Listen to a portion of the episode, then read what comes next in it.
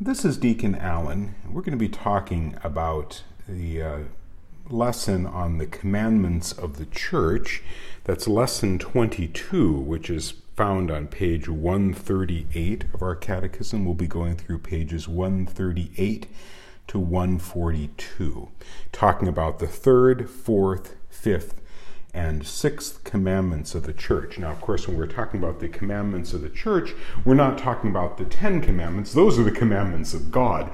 What we're talking about, the commandments of the church, is these are things that the church asks us to do, um, and for really good reason, as we'll talk about.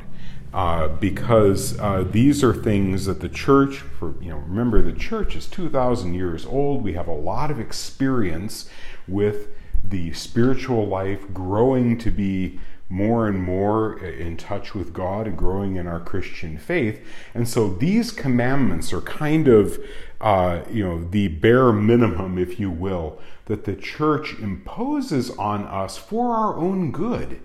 You know, just so that so that we can grow in grace uh, and uh, and uh, knowledge of God. Um, the first or the third of the, uh, the third commandment of the church is going is to confess our sins at least once a year. At least once a year. Now if you have a mortal sin on your conscience if you willfully did something that is seriously wrong and you did it with full knowledge of what you were doing and you did it anyway well, you should go to confession right away. Because you know you've got a, a, a, serious sin on your conscience that can break your relationship with god. And if you want to get back into a good relationship with god you need to fix that. I mean we all do and we all stumble you know throughout our lives and go to confession. I go to confession. Father moriarty goes to confession. Father mcconville goes to confession. Okay? We all need this.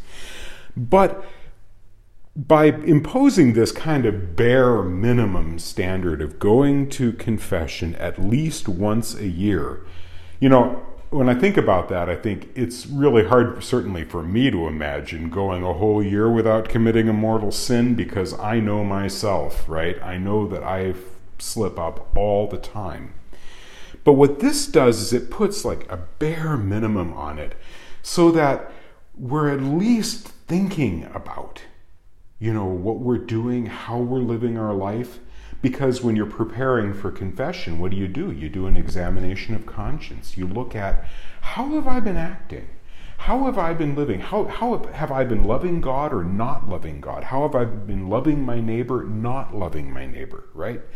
And so, by this putting this bare minimum, we're strictly obliged to make a good confession uh, within the year even if we, uh, you know, certainly if we have a mortal sin to confess, right? But it's a good idea to go to confession frequently because a frequent confession can help us overcome temptation. I mean, part of that, you know, if you just think about it, it's like, ooh, if I'm tempted to do something and I think, oh, but I'm going to have to tell Father Moriarty about that, uh, maybe that's one little thing that all you need, all we need is that one little extra thought that holds us up before we do something that we'll be sorry for doing, right? Um, but you know, so there's that. You know, there's the thing that I don't really want to have to, you know, uh, have something on my conscience that I have to confess. But also, um, frequent confession helps us grow in grace, because you know, sin is one of those. I've used this example before in the class. Sin is like a weed and it starts out small. And if you pull it out when it's small, it's easy to pull out. But if you don't pull it out when it's small, it grows and grows. And sin does the same thing in our soul. It grows and grows, and it becomes harder and harder to root it out and to break those bad habits that can come up. And so frequent confession helps us deal with that. I know it's frustrating sometimes when you think week after week, month after month, I'm confessing the same things.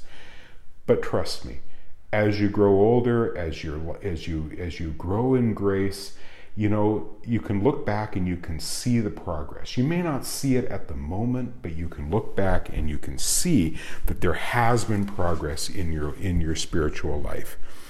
So, you know, a Catholic uh, who neglects to receive Holy Communion worthily, um, you know, which with a mortal sin in his conscience is going to consider contribute. You know, is going to um, uh, is going to add another mortal sin, right? The second, the fourth uh, commandment of the church, and this brings us to this because we're right now entering Easter time, is to receive Holy Communion during Easter time. Now, obviously, uh, if you, you know, at least once, right? Most of us, uh, if we're in a state of grace, will receive communion, um, you know, every every week.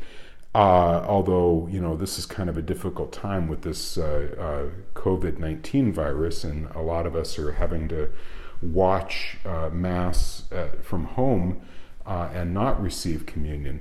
But East, in Easter, we're commanded to receive it at least once during the Easter season. And in the United States, that begins, Easter season is kind of broadly interpreted. It begins with the first Sunday of Lent and it ends on Trinity Sunday. So there's a long period in there. Why do we do this? Well, you know, historically, whereas our practice now has been frequent communion, and that's a good thing. There are long periods of the church's history. A lot of people you know, would feel so um, uh, unworthy to receive communion. And, you know, when you think about it, we really are, all of us, even the best of us, are unworthy to receive communion because communion is our Lord Jesus Christ Himself coming into us and, and, and in a very intimate way. But, um, it, it got to the point where people just were not receiving communion for years. And so the church thought, well, you've at least got to receive communion once a year. And Easter time, broadly speaking, is a good time for that. So the church imposed that commandment, again, as a bare minimum. But by all means, especially once our church is opened up again, you know, and you're in, if you're in a state of grace, um, then by all means, receive communion every time you come to Mass. The fifth uh, commandment of the church is to contribute to the support of the church. And you know, each of us contributes in our own way. Um, some people have you know good financial resources and they give a lot. Some people don't and they give a little. Um, some people don't have any money at all, and so they will give in other ways too. And there are ways, you know, the financial ways you can put money in the basket, but you can also, uh, you know, especially when we have our church cleaning um, before Christmas and before Easter, that's a great way to give back to your to your church. Um, uh, and you know what? At the very least, you know what would be really beautiful for Father Moriarty and Father McConville um, is if you don't have anything else to give, you can give your prayers. You can support them any way you can. Make a spiritual bouquet. You know what that is? That's where you make like a commitment where you say, I'm going to say 10 rosaries for Father Moriarty. And then you let him know. You can give him a card. That's a way of supporting your church that might fit really well with your position. And then later, you know, when you're grown up and you got a job and you've got the money that can help support the church, then you can, you know, give uh, money. Or, you know, if you got a quarter and you want to give it, that's good too. Because remember the story in the gospel where there are all these rich people going into the temple and they're putting money in the collection and they're pretty self important. And then this really poor widow puts in two little tiny copper coins.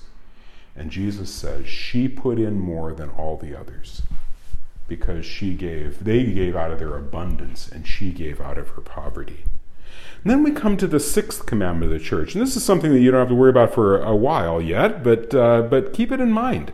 To observe the marriage laws of the church. A Catholic is obligated to marry as a Catholic. That means in front of a bishop, priest, or deacon, according to the rite of the Catholic Church, unless for a very good reason the bishop gives permission for something else. Okay? And part of the reason for this is, uh, you know, marriage is a sacrament. And, you know, if you're approaching it in a flippant sort of way, going out to Vegas and getting married in front of a, you know, Elvis impersonator and a balloon over the St. Croix or whatever, you kind of wonder, what are they doing? What are they doing if they're approaching it in a way that isn't, you know, treating it like something sacred and holy, like a sacrament. So we approach um, marriage, the church requires that if, for a Catholic, you marry as a Catholic in a Catholic ceremony uh, in front of a bishop, priest, or deacon according to the rite of the Catholic Church. And if you don't, the church will not recognize it as a marriage. Okay, so that is the uh, the uh, obligation to observe the marriage laws of the church.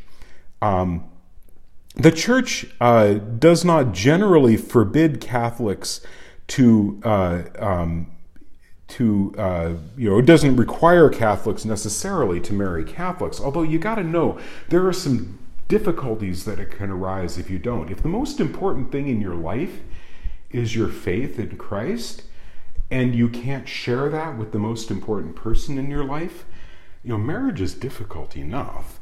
Um, uh, and you know, if, if, you make one more thing more difficult, it can make marriage all that much more difficult. So, in for good reasons, the church might.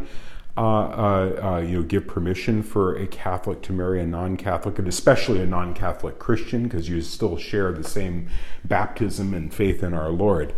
Um, but uh, uh, you know, we the church wants us to marry as Catholics, understanding the seriousness and holiness of what we're doing.